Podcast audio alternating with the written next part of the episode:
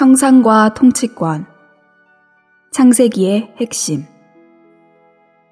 36주 4일. 아침의 누림. 로마서 8장 29절. 하나님께서 미리 아신 사람들을 그분의 아들과 같은 형상을 이루게 하시려고 또한 미리 정하셨습니다. 그것은 그분의 아들을 많은 형제들 가운데서 맏아들이 되게 하시려는 것입니다. 5장 17절 한 사람의 범죄로 말미암아 죽음이 그 한 사람을 통하여 왕 노릇을 하였다면 은혜를 넘치게 받고 의의 선물을 넘치게 받는 사람들은 더욱 한 분, 예수 그리스도를 통하여 생명 안에서 왕으로서 다스릴 것입니다. 고린도 후서 4장 4절에서 바울은 하나님의 형상이신 그리스도의 영광의 복음의 빛이 그들에게 비치지 못하도록 하는 것입니다. 라고 말합니다. 이 구절은 하나님, 형상, 그리스도, 영광, 복음, 빛비춤이 서로 동의어라는 것을 가리킵니다. 따라서 이 모든 단어들은 동일하게 놀라운 한 인격을 가리킵니다. 하나님은 형상이시고 형상은 그리스도이며 그리스도는 영광이시고 영광은 복음이며 복음은 빛비춤입니다. 오늘의 읽을 말씀 우리는 생명 안에서 왕으로서 다스림으로 하나님의 마다들의 형상과 같은 형상을 이룰 수 있습니다. 이것을 위해 그 영은 중보기도 하시면서 하나님을 사랑하는 이들에게 모든 것이 합력하여 하나님의 마다들과 같은 형상을 이루게 하십니다. 같은 형상을 이루는 것은 변화의 최종 결과입니다. 이것은 우리의 내적 본질과 본성이 바뀌는 것을 포함하고 또한 외적 모습이 바뀌는 것도 포함하는데 그 목적은 하나님 사람이신 그리스도의 영광스럽게 된 형상과 걸맞게 되기 위한 것입니다. 그분은 원형이시고 우리는 대량 생산품이라고 할 수 있습니다. 그리스도는 영원부터 하나님의 독생자이셨습니다. 하나님께서 그리스도를 세상으로 보내셨을 때에도 그리스도는 여전히 하나님의 독생자이셨습니다.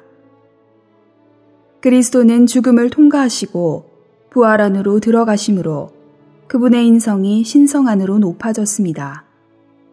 그리하여 그분은 신성 안에서 죽음과 부활을 통과한 인성을 가지셔서 부활 안에서 하나님의 맏아들로 태어나셨습니다. 동시에 모든 믿는 이가 그분의 부활 안에서 그분과 함께 일으켜지고 그분과 함께 하나님의 많은 아들들로 태어났습니다. 그러므로 믿는 이들은 그분의 많은 형제들이 되어 그분의 몸을 조성하고 그리스도 안에서 하나님의 단체적인 표현이 되었습니다. 같은 형상을 이룸은 생명의 형태지음을 의미합니다. 신성한 생명이 우리 속에서 자라고 우리를 변화시킴에 따라서 이 생명은 자연히 우리를 하나님의 마다들의 모형과 형상으로 형태 짓습니다. 자아 모양은 자아의 표현이자 외양입니다. 우리는 그리스도의 생명 안에서 그런 자아의 표현으로부터 구원받아야 합니다. 자아로부터 구원받는 것은 하나님의 아들의 형상과 같은 형상을 이루는 것입니다. 이것은 자아로부터 구원받는 것이 참으로 하나님의 아들이 되는 것임을 의미합니다. 하나님의 완전한 구원은 우리가 넘치는 은혜, 곧 우리의 유기적인 구원을 위해 모든 것을 충족시키는 공급이신 하나님 자신과 의의 선물, 곧 실질적으로 우리에게 적용된 하나님의 법리적인 구속으로 생명 안에서 왕으로서 다스리는 것입니다.